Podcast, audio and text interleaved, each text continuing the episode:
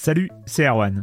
Je me permets ce petit message avant votre podcast pour vous parler du festival Silence on Joue qui aura lieu le 25 mai prochain à la Cité des Sciences et de l'Industrie à Paris. De 10h à 22h, on vous prépare une journée qu'on espère passionnante avec des discussions, des débats au cœur même de la Cité des Sciences et une soirée mémorable dans un grand amphithéâtre.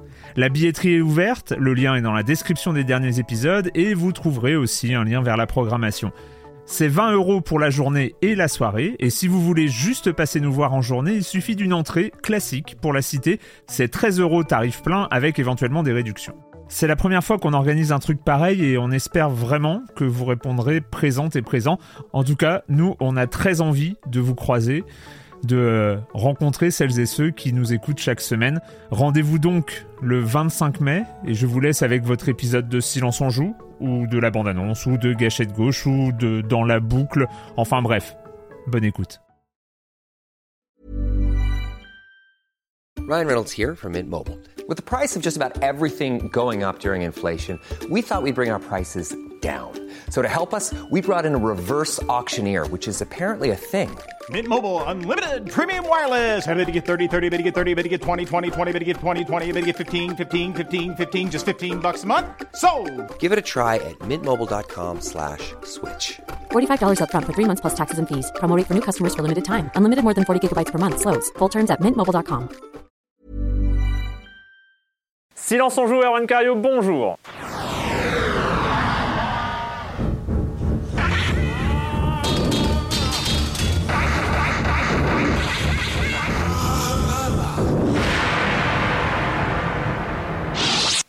Au programme cette semaine, on va parler d'Astronir, qui est en alpha, je crois, donc euh, un tout jeune, euh, tout jeune jeu qui va sortir euh, dans pas trop trop longtemps. Enfin, on n'en sait rien vu que c'est le propre des jeux alpha. Gravity Rush 2, le premier, peut-être le premier gros gros jeu de cette année 2017. Un Normal Lost Phone, qui n'est pas pour lui de son côté un gros gros jeu, mais très intéressant quand même. Et on finira par Shadow Tactics. Et je commence en accueillant deux de mes chroniqueurs favoris, Yann François de Trois Couleurs et de plein de choses, dont le podcast ZQSD. Bonjour Yann. Bonjour Erwan. Et Mathieu Hurel de Gamecult. Gamecult, tout à fait. Je ne sais pas pourquoi j'ai hésité. Euh, bonjour, bonjour Mathieu. Bonjour Erwan. Euh, on commence avec toi, Yann, avec euh, une petite altercation euh, tweetesque. euh, du coup. Oui, ça, ça a fait à la fois peu de bruit et grand bruit, mais euh, ça a eu le mérite d'être relevé. C'était il y a quelques jours euh, sur Twitter. Euh, un tutos euh, euh, interpellé directement Neil Druckmann, donc creative director chez Naughty Dog, à qui on doit notamment The Last of Us, Uncharted 4 et le prochain Last of Us aussi, qui lui demandait très personnellement J'ai adoré The Last of Us, mais s'il te plaît, là, pour le prochain, est-ce que tu peux laisser tes opinions personnelles de côté? Euh, phrase à laquelle euh, Druckmann a répondu immédiatement il n'y a aucun moyen de faire ça. Euh, les euh, auteurs, les écrivains, les scénaristes que tu veux se nourrissent de leur vision du monde pour créer des jeux. Et notamment la fin de The Last of Us a été inspirée par mes opinions personnelles. Et il laissait ça ouvert, comme la fin de The Last of Us était ouverte.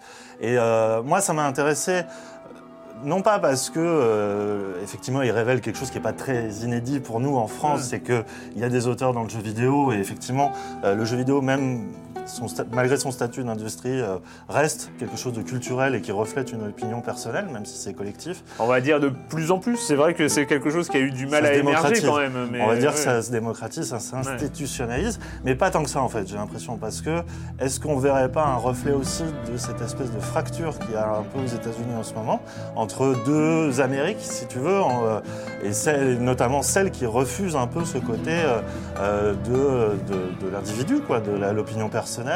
Et euh, The Last of Us étant un jeu qui a mis en avant euh, ne serait-ce que voilà, la, la- la relation homosexuelle dans le Left Behind, donc le DLC du, du jeu, qui a pu, à mon avis, choquer une partie des joueurs euh, qui, euh, qui sont habitués au triple A et qui ne sont pas du tout habitués à ce genre de, de progressisme social.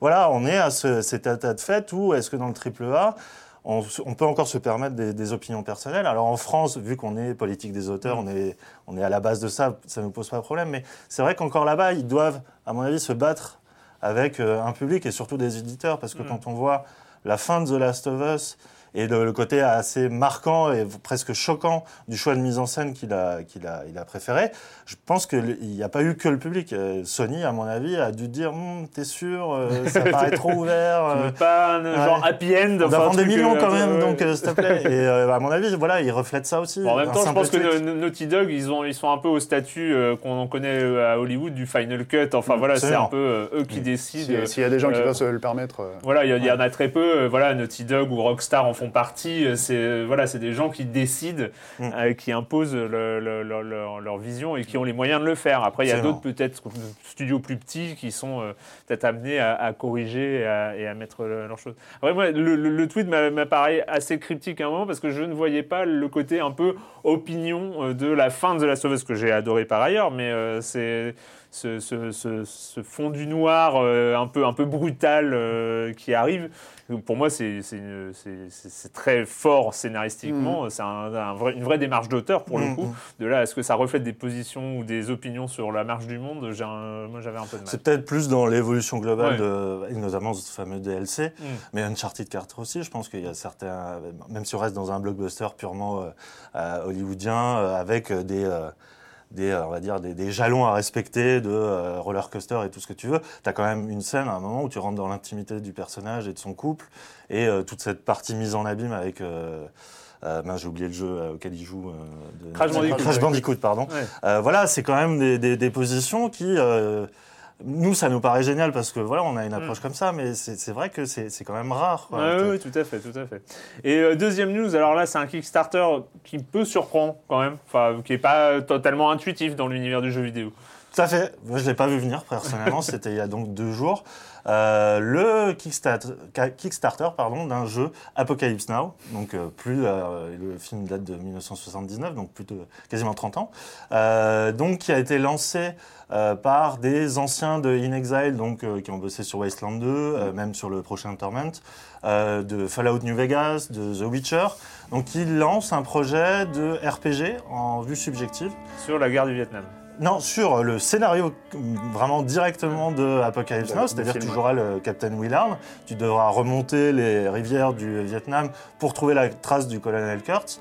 Euh, tu- c'est vraiment, ça suit normalement le, le synopsis, on va dire, mais à partir de là, ils vont adapter une sorte de mécanique de RPG avec des choix, tu- gestion d'équipage, euh, customisation euh, des skills, euh, parce qu'il y aura une partie euh, action, infiltration, enfin, tout ça c'est sur du papier, hein, après, on Ouais. verra. il n'y a aucune image de jeu, si tu veux, mais là où ça devient intéressant, c'est que la American Zoetrope, donc euh, le studio un peu emblématique de Coppola qu'il avait fondé avant Apocalypse Now et qui est maintenant géré par son fils Roman et sa fille euh, euh, a donné son feu vert. Et ils vont travailler main dans la main.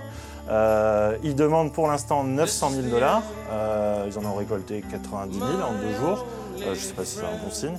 Mais quand bien même. Pas forcément, mais. euh, Ouais, euh, oui, c'est pas Tony Truant. C'est vrai que Ouais. médiatiquement, euh, à part dans la média jeux vidéo, j'ai pas vu trop Oui, puis il y a toujours ce point d'interrogation de ce, ce qu'ils demandent et ce qu'ils espèrent, en fait. C'est. euh, Alors là, pour le coup, ils sont assez transparents parce qu'ils ont dit que c'était vraiment le pied à l'étrier, c'est 900 000 dollars, pour ensuite lancer le projet et, à mon avis, aller contacter des business angels Bien et sûr. tout ça parce qu'ils ont, ils auraient besoin de 5 millions en fait. D'accord. Voilà, et c'est pas ça, prévu. reste, ça reste un gros projet. c'est gros, hein. et c'est prévu pour 2020. D'accord. Donc euh, ils veulent se donner le temps, ne serait-ce qu'à mon avis peut-être contacter, euh, bon, Martin Chin est un peu vieux pour faire le doublage, mais euh, je pense que tout ce qui est motion capture, à mon avis ils vont mettre une grosse partie sur euh, le côté making of, euh, voilà, le- la mythologie du film, parce que ce film-là c'est plus qu'un film, c'est un morceau d'époque, c'est une oui. mythologie, c'est. Mais je suis, euh, je suis assez curieux moi de, de voir comment on retranscrit un, un projet, enfin une œuvre aussi forte que Apocalypse Now, qui a tout ce Ouais. côté euh, de Je suis la- méfiant, moi. mais je- J'espère Oui, oui, ça- le, le développement sera pas aussi mouvementé que le tournage parce que Ouais. ça avait été un petit bordel à l'époque. Et, euh, et on parlait tout à l'heure de, de- le- un des seuls jeux qui a repris Apocalypse Now, c'est Spec Ops The Line, qui lui-même a connu pas mal de galères de développement. Ouais. Euh, Ouais. comme quoi, il y a une côté malédiction autour de, de, de, de C'est vrai, il y a l'aura Spec Ops, il y a- Now. ouais, ouais, ouais, il y a- il y a Spec Ops qui Mm. est- Donc je, je, je sais pas, je suis curieux. Ça peut, ça peut être, ça peut être pas mal parce que Ça me rend nostalgique. À chaque fois qu'on parle de Spec of the Line, ça me rend nostalgique. Le fait que je ne sois pas tombé sur un autre jeu comme ça euh, depuis. Euh, Mathieu, euh, de la musique de ton côté. Oui, un peu de musique, euh, ça se passe au Royaume-Uni, puisqu'il y a une, euh, en fait, la, la cofondatrice de The Chinese Room, euh, qui a maintenant quitté le studio, euh, Jessica Curry, euh, qui a été invitée à animer une, une émission de, sur la musique de jeux vidéo sur Classic FM. Donc c'est une radio que vous pouvez écouter sur Internet, c'est euh, les replays sont disponibles. Et à partir du 22 avril, euh, sur la plage euh, 21h-22h, je crois, elle vous parlera de la musique de jeux vidéo, en fait, ce qui euh, arrive assez peu, on va dire, dans le paysage vrai que nous, radiophonique. avons, nous avons la chance d'avoir un excellent podcast en France, hein, Les Démons du Midi, par, euh, par Gotos et Pipo Mantis. Tout à fait, n'hésitez pas à l'écouter. euh, mais ce serait c'est intéressant sur une vraie radio, enfin de. Bah, là, c'est plus dans le cadre, parce que c'est vrai que les démons du midi, c'est dans le cadre de. Déjà, c'est une, c'est une web radio. Ouais. Euh, ça, ça se démocratise de plus en plus, mais ça reste pas euh, le- le- les, les radios classiques, Bien sûr, les bien radios hertziennes. Euh, là, euh, c'est vraiment dans le. C'est cool. C'est une radio privée, mais euh, ça, ça reste, ça se diffuse Donc un ouais, peu c'est plus. c'est le, le, le studio. C'est le studio de D-Rester et- ils ont fait Everybody's Gone to the Rapture, et ils avaient aussi fait le deuxième Amnesia Machine for Pigs, qui n'était pas forcément le meilleur d'ailleurs. Mais, Mais bon. Toujours est-il que de la musique. De En avril. C'est toujours bien. C'est cool. Euh, le comme des comme de la semaine dernière où nous parlions entre autres de la Switch et de pas mal d'autres choses, euh, mais euh, forcément la Switch euh, a trusté les commentaires. Jérémy Israël que je ne peux pas m'empêcher de citer parce que la semaine dernière nous avons appris parce que le jeu de Jérémy Israël parce qu'il a fait des jeux de plateau a été chroniqué par Monsieur Fall. C'était un petit peu euh, Inception, ce- ce- cet épisode, euh, qui nous dit à propos de la Switch, elle me paraît comme une évidence, mais pas pour faire de l'ombre à la PlayStation 4 de papa. J'attends vraiment l'opportunité d'offrir, entre guillemets, un nouvel iPad à mes gosses. Euh, ce qu'il me faut, c'est une tablette qui leur fasse à la fois plaisir, qui les déconnecte de cet écosystème free-to-play qui pollue leur perception du monde du jeu vidéo. La Switch, c'est juste parfait pour ça. Aujourd'hui, le iPad, c'est chacun son tour. Ils vont vraiment pouvoir jouer ensemble avec une seule machine à des vrais jeux. À 8 ans, le timing est parfait pour mon aîné qui euh, jouera à son premier Zelda. Et à 5 ans, mon cadet va découvrir un Mario plus intéressant que celui sur iOS qu'il a ratissé en moins d'une semaine. Euh, et enfin, Top the Gamer, eh bien moi je pense que la Switch va trouver son public comme quoi. euh, Mais c'est vrai que c'est assez unanime en fait sur les forums de Silence en Joue. En tout cas, tout le monde est assez positif sur la Switch, sauf un qui dit qu'elle est trop chère. Ça doit être assez classique aussi. Elle a baissé hein, depuis. hein. Ouais, elle, elle, elle arrête pas de baisser en plus. Elle perd 50 euros par semaine. Je sais pas si euh, le 3 mars on va nous l'offrir hein, à ce, à ce rythme-là. Euh, donc je pense que la Switch va trouver son public, nous dit Top the Gamer. Peut-être pas un phénomène comme la Wii, mais quand même, je trouve que la campagne marketing de Nintendo particulièrement réussie pour toucher le grand public. Elle ne s'adresse pas aux gamers purs et durs déjà partis sur des casques VR, mais paradoxalement, elle s'éloigne aussi du côté jouet pour proposer une sorte de tablette bien finie et assez jolie à regarder en un mot technique, mais pas trop, comme les tablettes smart- smartphones qui se vendent par camion entier. Et effectivement, on peut rire de l'arnaque que semble être un 1, 2, un one-two switch. J'allais le faire en français, mais en fait, en français, c'est C'est Ça encore marche, hein. ça marche. c'est pas terrible hein, en français, un de Switch. hein. Non, c'est- non. Mais il y a fort à parier que ce produit fasse mouche sur le grand public qui veut jouer avec son gamin de 5 ans. Encore une fois, la même chose. En fait, il y a un côté euh, Nintendo sur les relations parents-enfants, hein, finalement. Est-ce qu'il n'y a pas ça euh, comme, euh, comme marché qui, que n'utilisent pas la- euh, finalement les, les- les- les autres, les autres constructeurs? Ah bah. C'est parce qu'on disait à un moment, le jeu vidéo c'est pour les gamins. Donc euh, en plus, il y avait la guerre Nintendo-Sega, hein, où Nintendo c'était pour les enfants et Sega pour les ados, finalement, en, en- en caricaturant.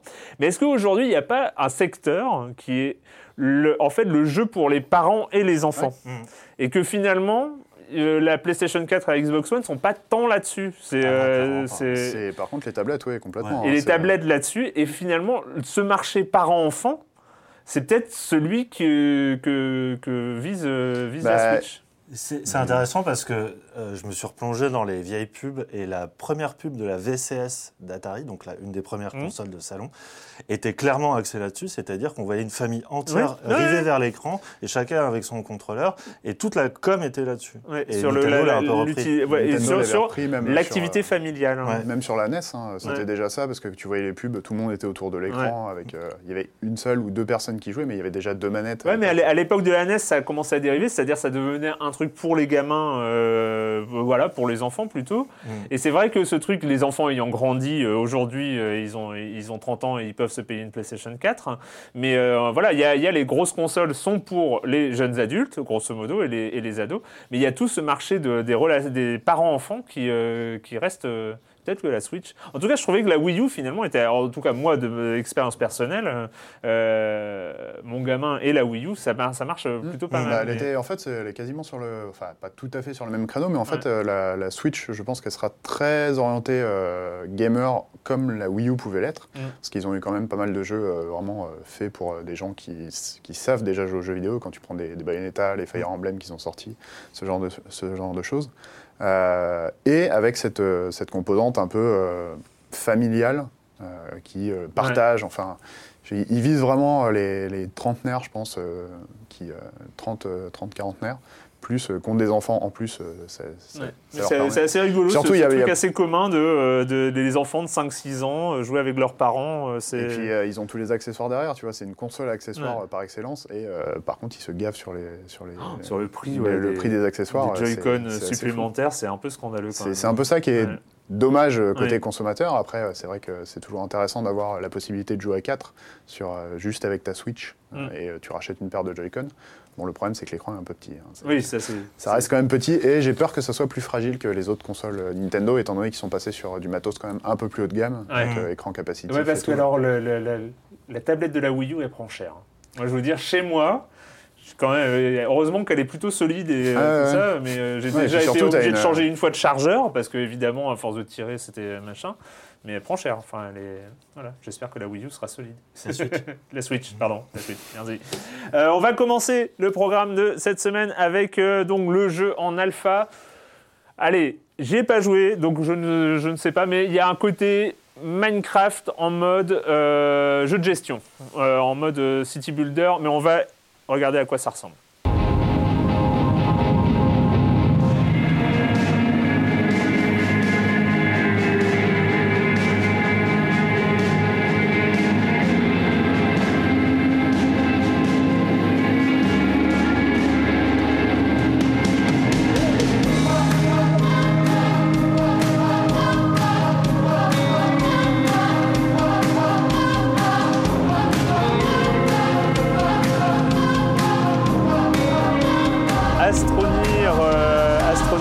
Donc euh, j'allais, j'ai décrit, je t'ai même pas le- laissé le temps de me contredire, hein, voilà, c'est comme ça, c'est c'est comme ça ici. hein.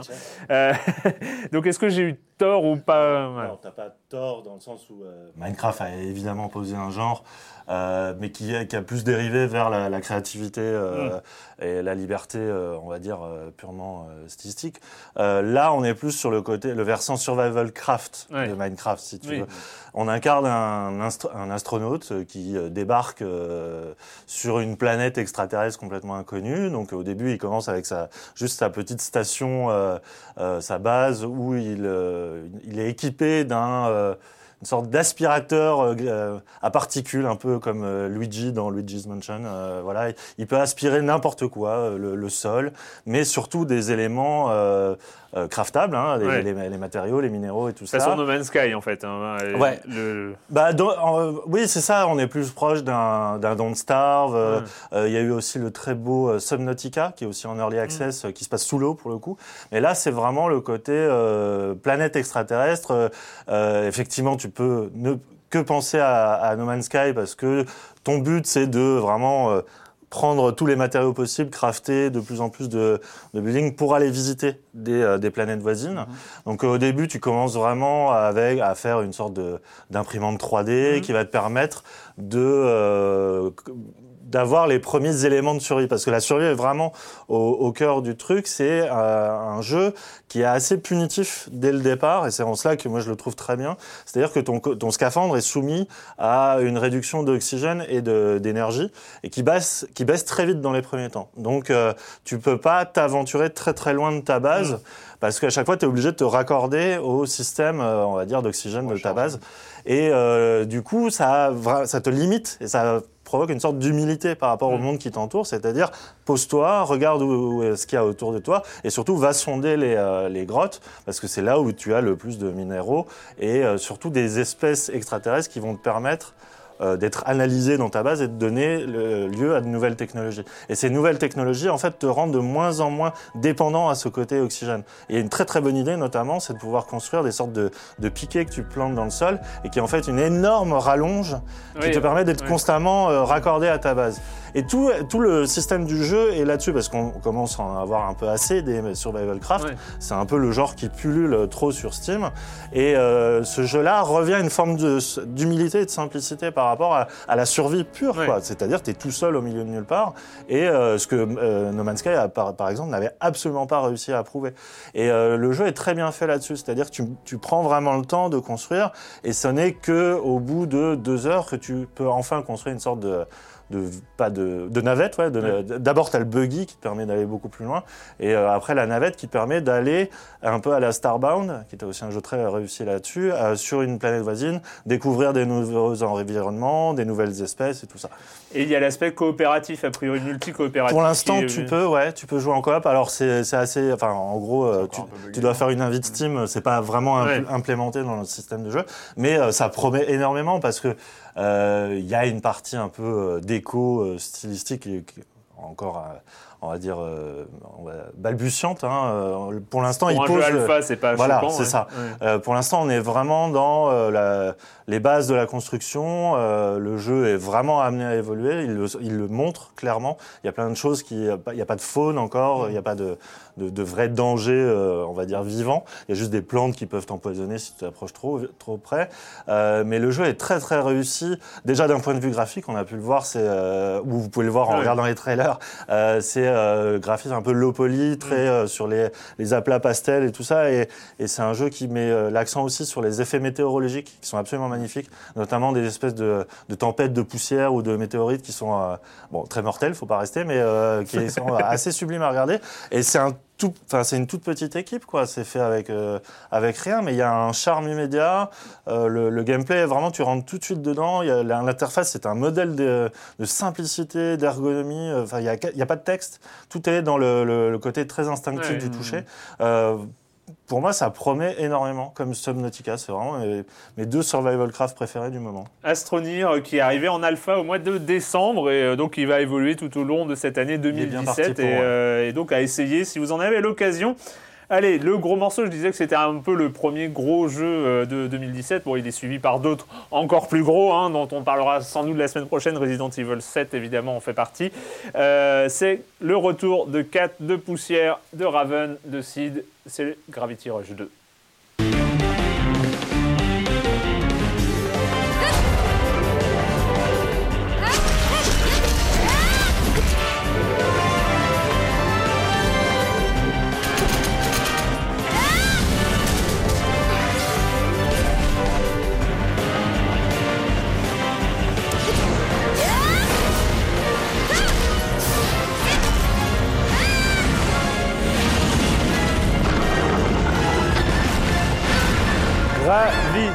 Rush 2, euh, on s'en souvient, on s'en souvient très bien, parce que c'était en 2012, c'était sur la PlayStation Vita, et pour tout dire, à l'époque, eh ben, il n'y avait pas grand-chose d'autre. hein. Euh, euh, en attendant Persona 4, euh, qui est arrivé bien plus tard quand même, en attendant euh, quelques autres grands jeux sur euh, PS Vita, parce qu'il y a eu, il y a eu euh, d'autres d'autres très bons jeux, mais pendant assez longtemps, Gravity Rush, c'était un peu le, la pépite, l'emblème de, de cette console, qui en plus utilisait à peu près toutes les fonctionnalités que personne d'autre n'a utilisées après, hein, comme le pavé tactile arrière, qui ne n'a jamais servi vraiment dans d'autres jeux. Dans... On aurait bien aimé qu'ils ne servent pas du tout. Oui, voilà. Oui, qu'il hein, existe. oui, oui, non, non, c'est c'est vrai. Mais euh, donc c'était un peu le jeu démo finalement de, de la- de la PlayStation Vita, Gravity Rush, où on découvrait au sein de la ville d'Aixville, euh, décrit, enfin voilà, qui était euh, inspiré par euh, par finalement la BD euh, européenne, en fait, euh, comme l'avait dit son créateur, dont je n'ai plus le nom, mais je suis sûr. euh, Euh, Ah, Toyama.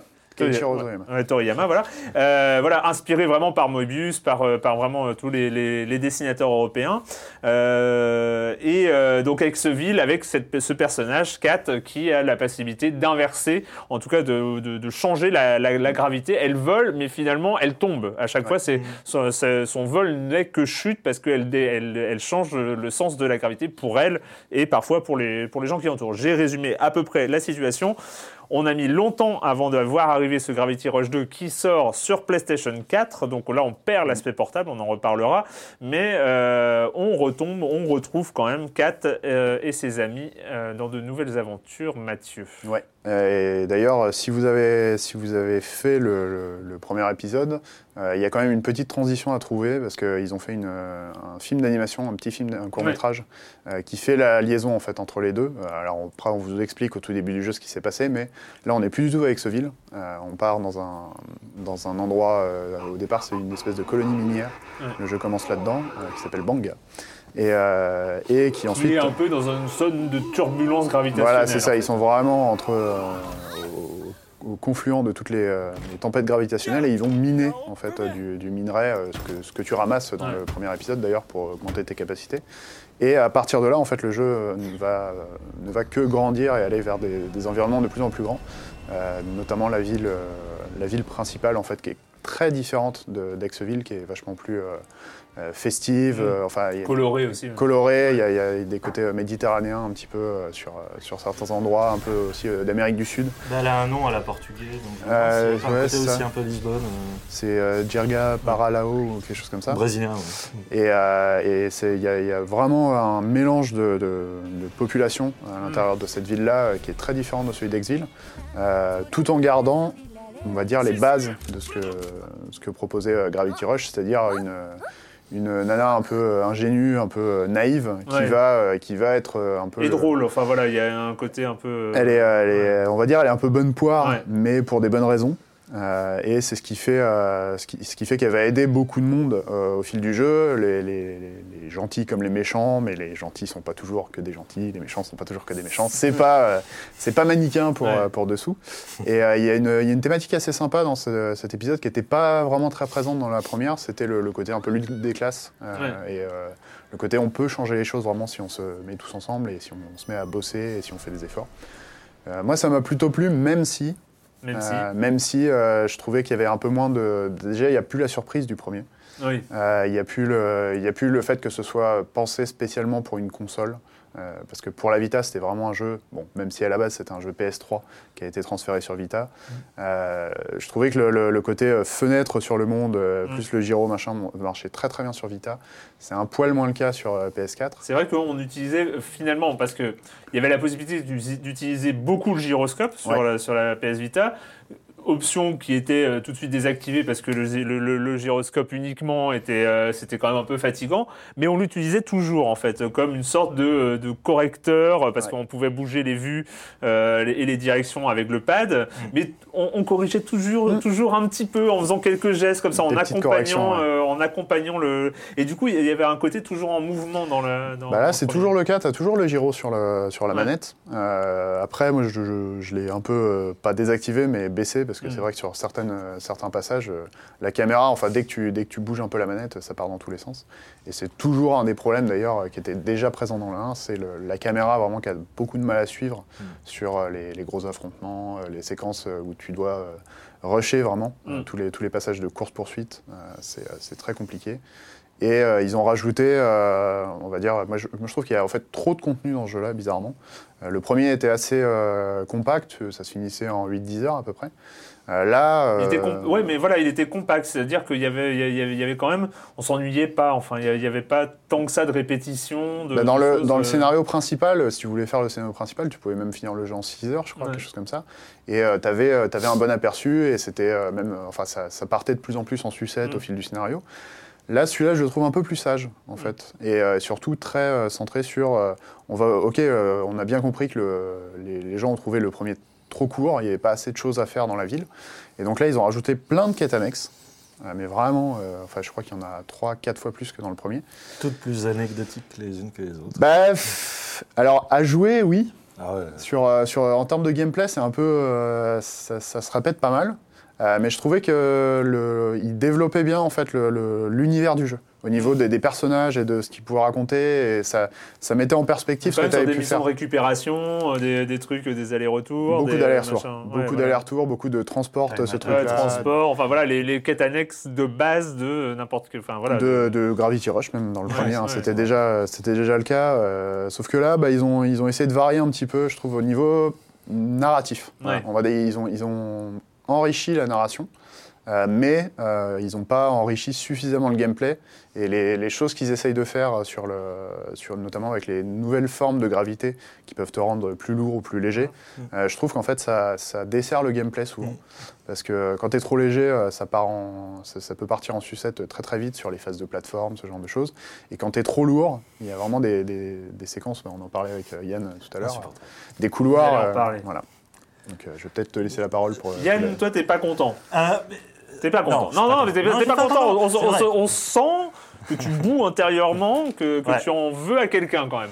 Non, je, genre, pas à quelqu'un en particulier, j'en veux. Oui, euh, peut-être pas à quelqu'un en particulier. Euh, J'en veux au jeu, effectivement, parce que c'est vrai que Gravity Rush, au-delà de ses excentricités de, de pure sur la console Vita, euh, était un gameplay qui suffisait à lui seul, je trouvais, parce que euh, il était unique, hein, comme celui de Mirror's Edge peut l'être, comme celui de Super Hot peut l'être, parce que c'est vraiment des jeux qui poussent le concept métaphysique à l'état de gameplay pur.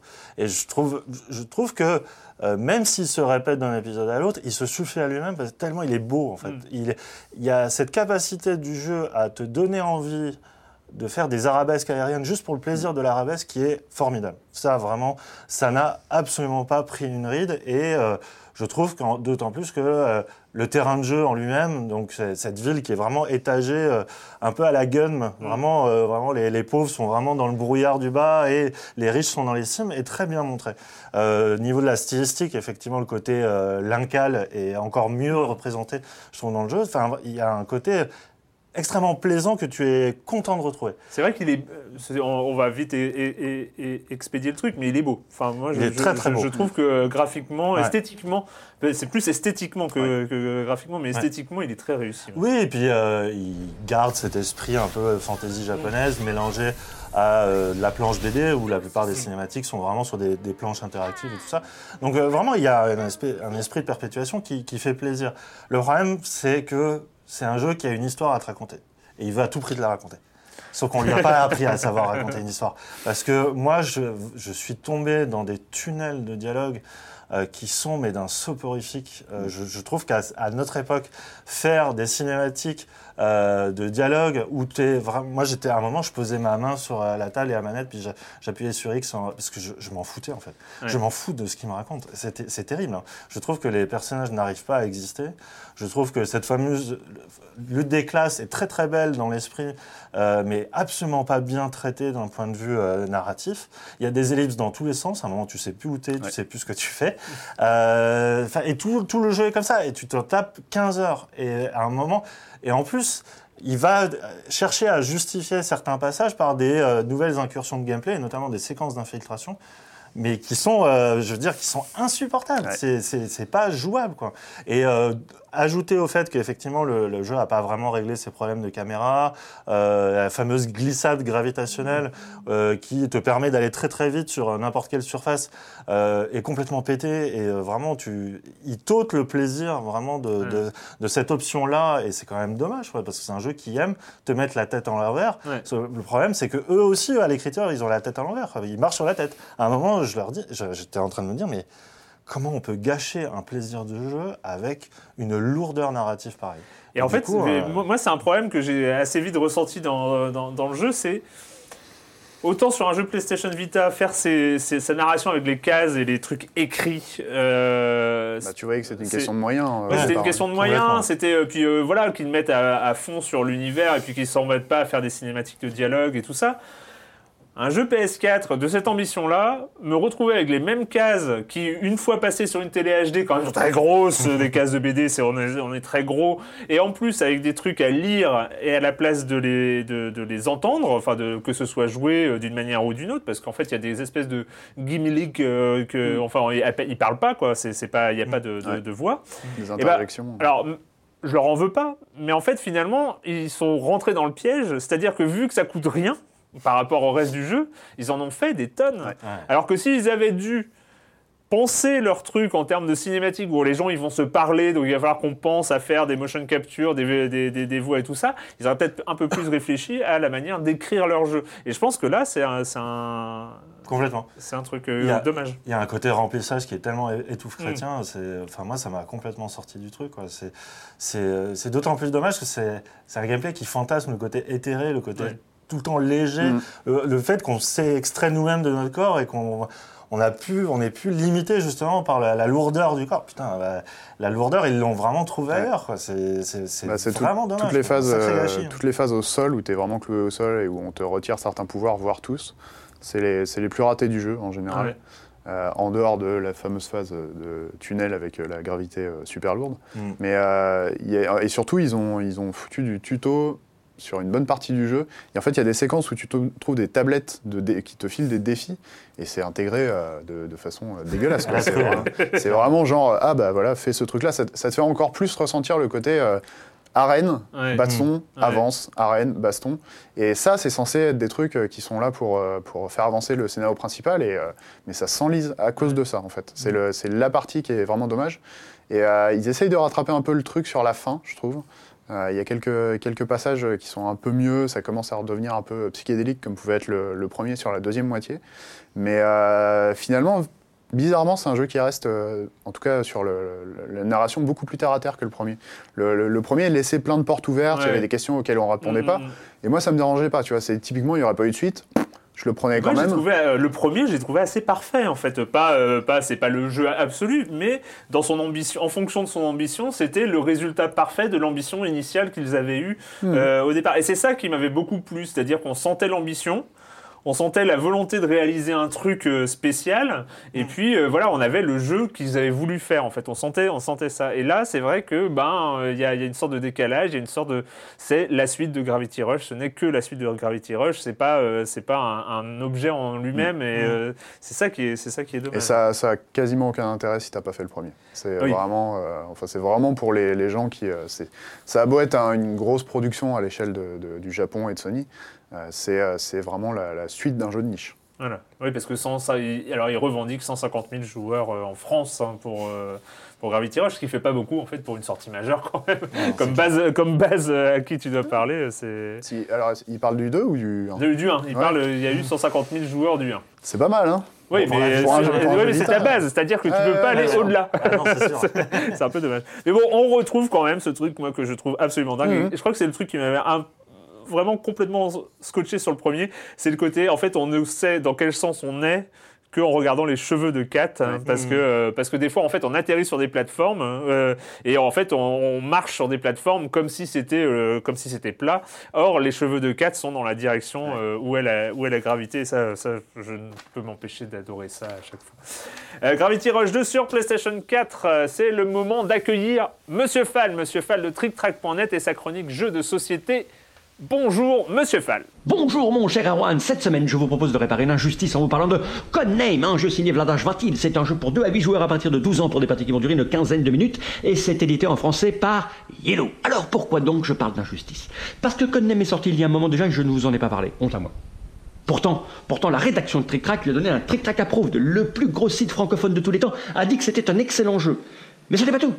Board Game Geek, le plus gros site anglophone de tous les temps, a décidé lui aussi que c'était un excellent jeu. Il lui a donné le Golden Geek. Et là, je suis au pied du mur. Je suis obligé de vous parler de Codename parce qu'il vient d'être sélectionné pour concourir à l'Asdor Jeu de l'année. Je n'ai pas le choix, il faut que je vous en parle. D'autant plus que c'est un excellent jeu. Alors, donc, donc il est question de Codename. C'est un party game, un jeu pour déconner en s'amusant, mais avec un petit peu de l'intelligence pure à l'intérieur, vous allez voir. C'est un jeu avec émetteur et récepteur. Vous allez donc jouer en équipe. Dans chaque équipe, il va y avoir un émetteur et les autres vont être des récepteurs. C'est-à-dire qu'ils vont tenter de découvrir ce que l'émetteur essaie de leur faire découvrir. Ça a l'air rébarbatif comme ça, mais tous les grands jeux amusants fonctionnent sur ce principe. Dans Codename, vous allez avoir des cartes que vous allez étaler au milieu de la table. Ce sont des cartes avec des mots dessus, des noms, euh, voilà, bref, des choses écrites. L'un des joueurs, qui est l'émetteur, va recevoir 8 mots à faire découvrir, qui sont au centre de la table. L'équipe adverse a 8 mots aussi, mais différents de pas pareils. À son tour, l'émetteur va tenter de faire deviner le plus vite possible les 8 mots. En gros, vous allez procéder par étapes. Vous regardez tous les mots, vous allez essayer de trouver entre les mots que vous possédez dans votre équipe les liens qu'il peut y avoir et vous allez dire par exemple en 3, c'est-à-dire que vous allez faire deviner trois cartes. En 3, je dis euh, console. Et là, les joueurs de votre équipe vont tenter de voir quels sont les mots qui fonctionnent bien avec console et essayer de les trouver. Et vous allez jouer, avancer, et le première équipe qui a trouvé les 8 mots est considérée comme grand vainqueur. Ça a l'air rébarbatif comme ça, mais c'est une petite merveille. Ça fonctionne, on se marre, on discute pour savoir mais pourquoi t'as dit console avec, euh, avec euh, je sais pas, avec yaourt, ça marche pas. Enfin bref, on discute, on se marre, on se poile, c'est une petite merveille. D'autant plus que Codename va sortir en Codename Image, là juste là bientôt. Eh oui, oui, on peut jouer aussi avec des images. Je vais même vous dire, c'est encore plus fort. Les joueurs accros de Codenames jouent avec tout ce qui leur passe par la main. Il y a des gens qui ont joué avec des boîtes de jeux. Ils ont étalé des boîtes de jeux sur, un- une table et puis ils ont joué en essayant de faire donner des boîtes de jeux. On joue aussi avec des disques, on joue avec des films, on joue avec n'importe quoi. C'est juste une tuerie. C'est Codenames, c'est Vladar Vatil. C'est pour 2 à 8 joueurs à partir de 12 ans pour des parties qui vont durer une quinzaine de minutes. C'est en français chez Yellow et ça coûte, ça coûte moins de 20 euros. Vous n'avez pas le choix, mon cher Erwan. Vous êtes obligé d'aller l'acheter. Moi, je vous dis prochaine.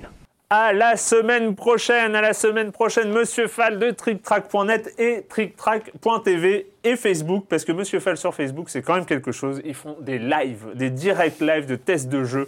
Quand même, voilà, maintenant je dis qu'il y a quand même à suivre TrickTrack sur Facebook aussi.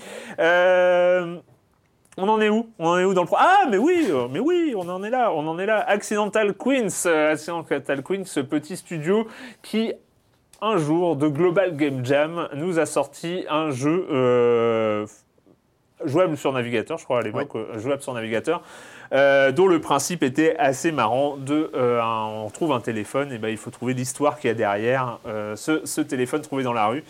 Ils ont, envie, ils ont eu envie d'aller plus loin, ils ont eu envie de faire un vrai jeu, ils ont fait une campagne sur Ulule. Euh, pour, pour une fois, c'est pas Kickstarter, hein, pour une fois, restons français, bordel, le financement participatif, ça existe aussi chez nous. Euh, ils avaient demandé 10 000 euros, ils en ont eu 11 000, pas beaucoup plus, mais c'était suffisant pour faire un jeu qui vient tout juste là, maintenant, la fin de semaine dernière, de sortir euh, Normal Lost Phone.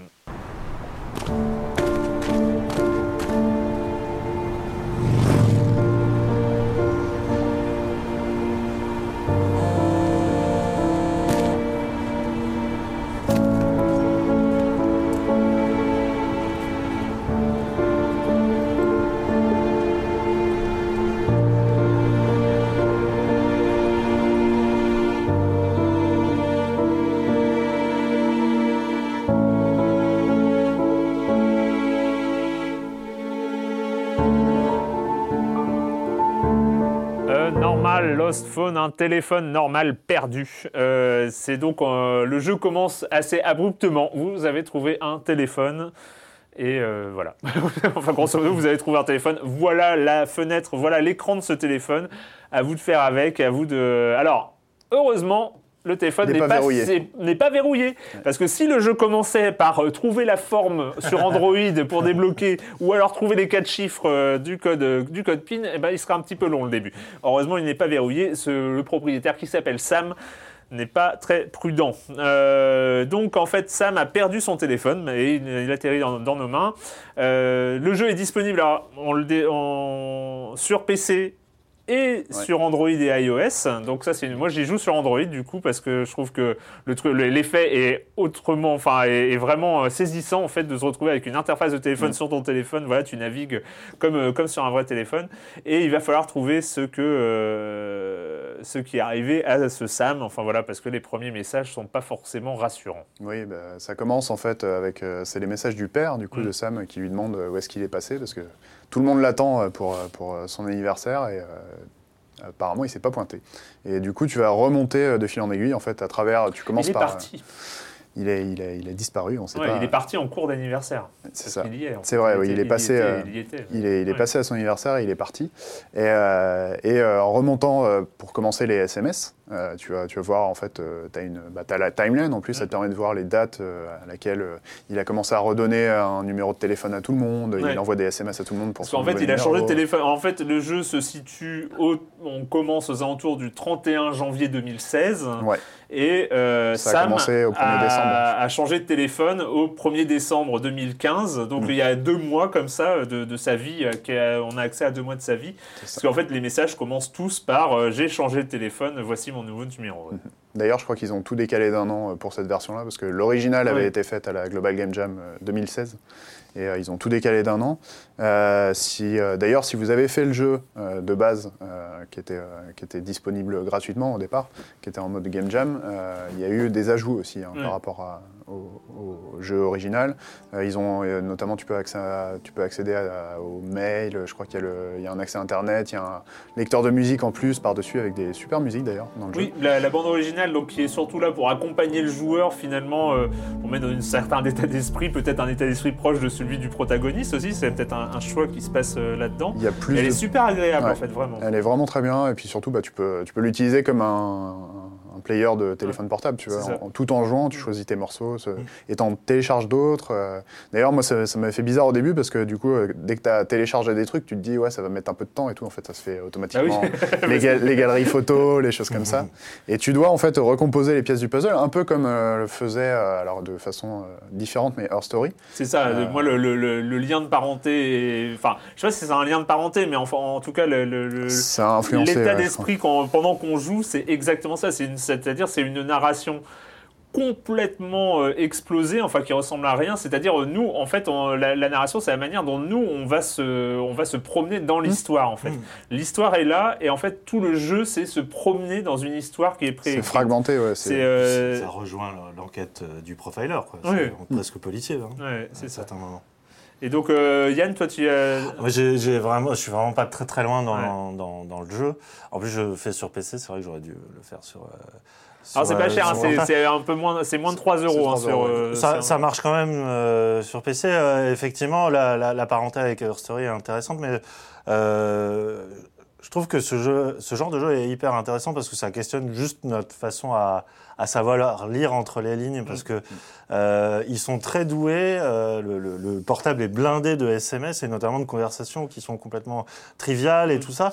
Et tout ça, vraiment, si tu commences à, à rentrer dans euh, la, la La chronologie et tout ça et la mentalité de chacun des protagonistes, eh ben, ça raconte beaucoup, beaucoup de Mm. choses. Et notamment des choses que le jeu vidéo apporte pas forcément, notamment entre les espèces de, de, de relations sentimentales et la, la- la violence que ça peut entraîner. Enfin, je ne veux pas trop déflorer, mais euh, il y a des moments où ça, le texte Ouais, arrive ouais, à te ouais, ouais, projeter dans ouais, des trucs ouais. assez malaisants. Et Ouais. euh, je trouvais ça euh, hyper intéressant, avec peu de choses. Bah, Ce qui, est, ce qui est intéressant aussi, c'est qu'ils ont pas de. Du coup, ils peuvent pas se permettre d'intégrer des, des didacticiels. Si tu, veux. Tu peux pas avoir un truc pop-up qui va te dire euh, Ah, si on vous va avez vous du apprendre à mal. vous servir d'un téléphone. Voilà. Non, Là, c'est vraiment. ouais. euh, c'est un outil que tu es censé euh, utiliser. Ouais, enfin, beaucoup de personnes ouais, ouais. euh, maîtrisent.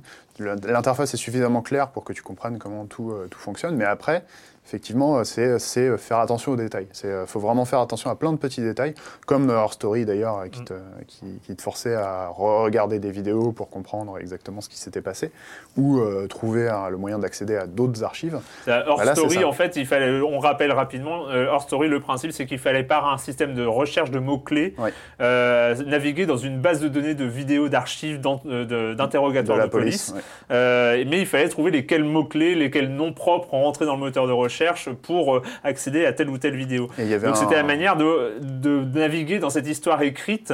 Et donc en fait finalement le dénouement, c'est pas tant le dénouement de l'histoire qui comptait, c'était le fait d'arriver et de, de, de, de- de- pour le joueur de recomposer le tableau d'ensemble. Évidemment le tableau d'ensemble se terminant par la, la résolution finalement de qu'est-ce qui s'est passé. Oui, et encore, ça restait, euh, enfin, ça restait quand même assez ouvert. Il laissait Mm. beaucoup de zones Oui, d'ombre dans leur story, alors que là, Normal Lost Phone, c'est euh, dans, dans ce sens-là, euh, c'est c'est beaucoup plus clair. On sait Mm. quand, quand tu arrives à la fin, tu sais ce qui s'est passé. T'as vraiment un- le, le puzzle s'est reconstitué complètement. Et euh, surtout, t'as pas les, les contraintes que tu pouvais avoir dans leur story où euh, tu pouvais voir que les cinq dernières vidéos. Ouais. Il y avait un moyen de contourner ça, mais euh, c'est de base, c'était une recherche qui te donnait les cinq, euh, les cinq Ouais, dernières là on est plus dans une enquête. euh, Là, tu as vraiment tout à disposition, ouais. sauf certains trucs qui sont bloqués. Par exemple, tu vas avoir la, la connexion Wi-Fi, Mm. tu n'auras pas de net, donc tu pourras pas accéder aux mails, tu pourras pas accéder au coup de téléphone, enfin à, à certains trucs. Et il va falloir que tu cherches dans les conversations des endroits où éventuellement ils t'auront donné un indice par rapport à ça. L'exemple, le premier blocage, parce qu'on va on- juste pour décrire le premier blocage, parce que voilà, alors déjà il faut lire tous les messages. Enfin moi, on passe une éternité à lire tous les SMS euh, et tout ça.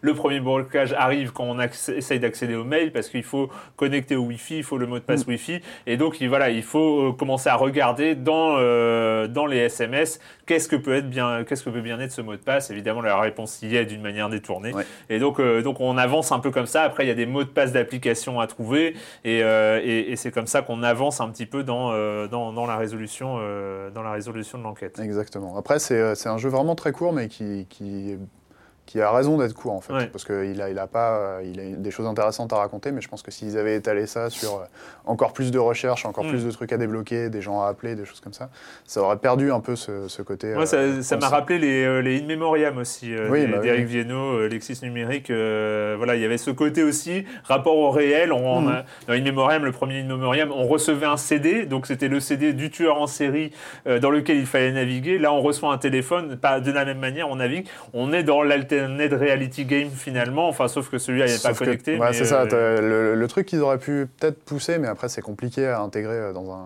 dans un jeu, c'est le- le- le- la connexion avec des vrais moteurs de recherche ou des choses comme ça. Euh, là, c'était vraiment l'idée, c'était consolider un prototype de Game Jam ça, qui fonctionnait ça. déjà bien. Ouais, ouais, le, ouais. le jeu de base fonctionnait déjà très bien. Et euh, bah là, c'est juste, euh, ils font une sortie commerciale avec un peu plus de personnages. Ils ont intégré les gens qui ont participé à la, la campagne Ulule, notamment. Mm. Il y a des personnages dans les SMS que tu vois apparaître avec des portraits refaits. Ils ont refait toute la partie graphe aussi. Mm. Euh, donc plus de musique, plus de. Enfin, honnêtement, si vous l'aviez loupé à l'époque, c'est c'est vraiment un truc à faire. Et c'est très agréable à jouer sur téléphone. Ouais, c'est vraiment pensé pour le C'est téléphone. vraiment pensé pour, euh, en tant qu'appli téléphone. Alors, pour, ceux, pour ceux qui n'ont pas de téléphone, hein, voilà. c'est- Sur PC, c'est le même prix. sur PC, c'est exactement le même prix. Allez, on va finir avec euh, un sorte de coup de cœur euh, que tu as du moment parce que tu aimes bien les ninjas. C'est ça aussi, c'est le, le truc. euh, C'est Écoute, je me suis tu découvert une passion. Tu euh, étais un peu passion ninja euh, plutôt que pirate. Donc, euh, ça s'appelle Shadow Tactics.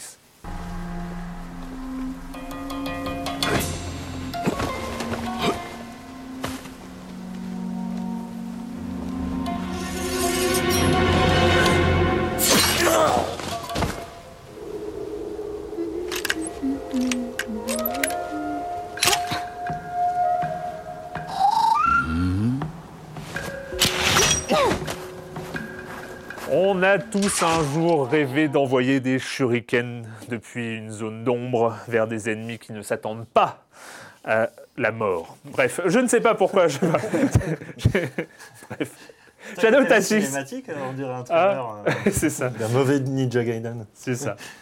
Ouais, euh, Shadow Tactics, donc euh, on est dans, euh, dans, le jeu, dans le jeu de tactique, dans les séries des commandos, des choses, des choses comme ça, mais avec des ninjas ou avec des samouraïs, avec du Japon ancestral, en fait. Complètement, c'est médiéval, pas ancestral. Oui, c'est l'ère Edo, donc si je ne dis pas de bêtises, 16e siècle.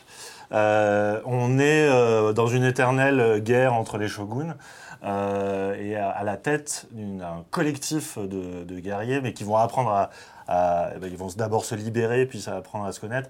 Et chacun a ses spécialités. Donc on commence effectivement avec le ninja, euh, qui euh, dispose d'un shuriken, d'un caillou pour détourner l'attention. Il va avoir. euh, Se pose d'un caillou. non, mais le caillou euh, peut être euh, salvateur. Hein. On l'oublie, la valeur Ouais, du caillou. ouais, ouais. Et euh, il va rencontrer un samouraï qui, pour le coup, lui, sera beaucoup plus lourdeau, certes, plus résistant. Il pourra tuer plusieurs ennemis sur une même zone. Après, il y aura une apprentie qui pourra poser des pièges. Euh, puis un vieux sniper. Enfin, bref, tout- toute une galerie de personnages qui euh, vont devoir, euh, on va dire, mettre leur pouvoir en complémentarité, parce que évidemment ils ont leurs forces, mais ils ont surtout leurs faiblesses, et dans des cartes assez immenses, voilà, gardées par des myriades de gardes euh, qui font des rondes et tout ça, qui ont chacun aussi leur pouvoir.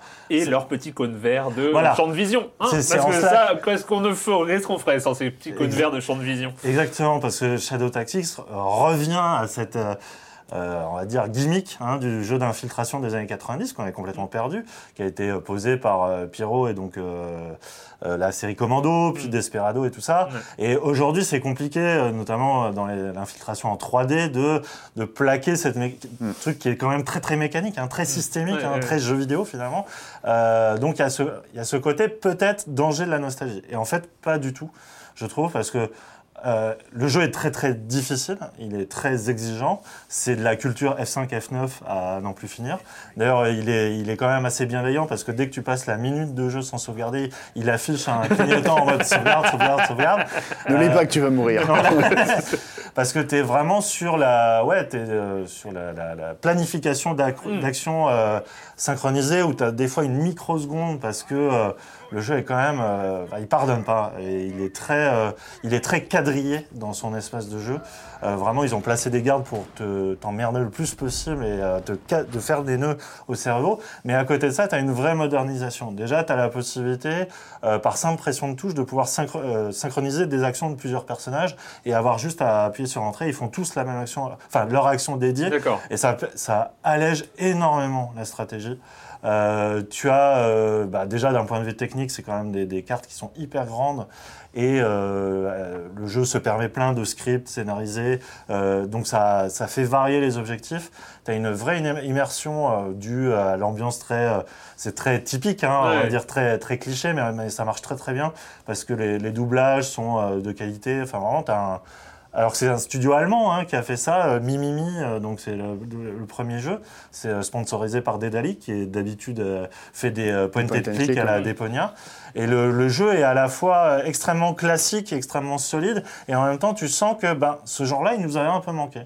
Euh, parce qu'il est encore moderne. C'est-à-dire Ouais. que moi j'adore Dishonored et, euh, et les MGS et tout ça, mais il y a ce plaisir aussi euh, voilà, qu'on a un peu perdu euh, des Silent Storm, de, de, de ce genre de jeu-là. Le de- côté punitif que tu décris. euh, Maniaque, ouais, et- mathématicien. Et, et- et pas forcément hyper vendeur non plus. Hein, parce que moi, je sais que.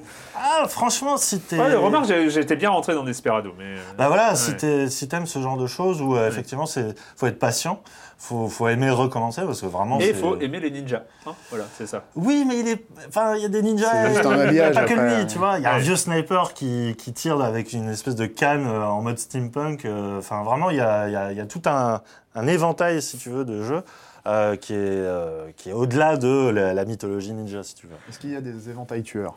Il y a non, il n'y a pas d'éventail, mais il y a une, euh, une courtisane qui est capable de euh, se déguiser. Pas loin euh, quand même. hein, On ouais, est pas loin de oui, l'éventail- bah oui, on n'est pas loin de l'éventail tueur quand même. On reste dans le- les lieux communs. Shadow Tactics, ça a joué sur PC, donc sur Steam et sur les autres plateformes peut-être. euh.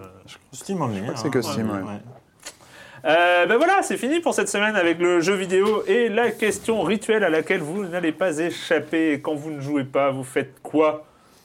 Hein? Vous Euh, faites quoi, Yann? Alors moi j'ai euh, ces deux, choses mais réunies en une si tu veux. Euh, j'ai adoré le dernier film de Jim Jarmusch qui s'appelle Patterson qui est quasiment dans, plus dans les salles mais qui va bientôt sortir en, VOD et DVD qui est magnifique. Faut, faut aimer la, cinématographie de Jim Jarmusch mais je trouve que c'est son plus euh, posé, sage, euh, vraiment c'est magnifique. Et il y a là euh, tout récemment un bouquin qui est sorti aux éditions Capricci de Philippe Azouri qui s'appelle, ah bah, j'ai oublié le, le titre mais bref c'est Jim Jarmusch dedans, qui est un tout petit bouquin et qui aborde sa sa filmographie de manière euh, bah, un peu comme sa démarche artistique, de manière très poétique, très incarnée, euh, très subjective. Et euh, je trouve le bouquin tout aussi beau que les films de Jarmusch. Enfin, vraiment. À ce point-là. Ah ouais, ouais, c'est. Bah, Azouri est quand même quelqu'un qui, qui écrit extrêmement bien et qui en plus a une capacité d'analyse qui, euh, qui est au-delà de la simple critique. Je trouve que c'est vraiment une, une incarnation poétique. Voilà. Mathieu Eh ben écoute, euh, dernièrement, j'ai fait pas mal de cinoches. Euh, j'ai essayé d'aller voir La La Land, mais c'est euh, blindé euh, comme À ce comme c'est point-là pas possible. Ça Ouais, existe ouais, encore au cinéma Ça, moi j'ai plus au cinéma. Mais, euh, c'est- Ouais, ouais. Du coup, euh, je suis allé revoir Rogue One et je suis surtout allé voir euh, La Grande Muraille, euh, qui, est- qui a un petit côté. Ah, la grande muraille. Alors, les, les bandes annonces, c'est plus what the fuck euh, depuis longtemps. Eh même, écoute, le film est à l'image de- des bandes annonces. Il y en a, Ah, y en a c'est même, vendeur. y en Ça, c'est vendeur. en Tu vois, même- ça, c'est c'est pas, c'est pas punitif. Il y en a même un peu plus. Euh, alors pour faire le pitch, euh, c'est donc des occidentaux qui se retrouvent donc Matt Damon, Pedro Pascal, et il y a même celui qui faisait le méchant dans Beyond de, de David Cage, je vais pas retrouver son nom. Euh, qui a toujours des William rôles de méchant. Dafoe. William Dafoe, voilà, ouais. ouais, qui a en plus un nom de méchant, tu vois. et euh, ils sont, euh, ils sont là-bas. Et en fait, ils vont se rendre compte que la muraille de Chine n'est pas là pour repousser seulement les uns, mais aussi pour repousser des sortes de reptiles. c'est entre des, très, très bien des comme dinosaures, des Non, dinosaures, dinosaures dragons C'est super. qui communiquent entre eux et qui reviennent tous les 60 ans pour attaquer la muraille. Et évidemment, les Chinois, qui sont très organisés, tout le monde le sait, ont préparé des tas et des tas d'armes le long de la et, surtout des unités. en fait c'est un peu ça ressemble beaucoup aux Dynasty Warriors sur le côté euh, il y a les archers en rouge, les, lance- les lanciers en bleu, les, me- les mecs au corps à corps en jaune et franchement visuellement il y a des plans mortels. Le- la CG est plutôt bien euh, pour les pour tous les monstres. Après les dialogues et le scénario, il faut pas en attendre beaucoup. Mais c'est c'est vraiment un film à la con. Euh, c'est- un mousseau. C'est vraiment un mousseau, mais en film. Et voilà, c'est tout pour cette semaine. Je ne sais pas où on en est du timing, mais on ne doit pas être trop trop loin de- du temps idéal de cette émission. Voilà, on se retrouve la semaine prochaine. Merci, messieurs. On se retrouve la semaine prochaine sur nos lives sur Libération et sur les internets. Ciao.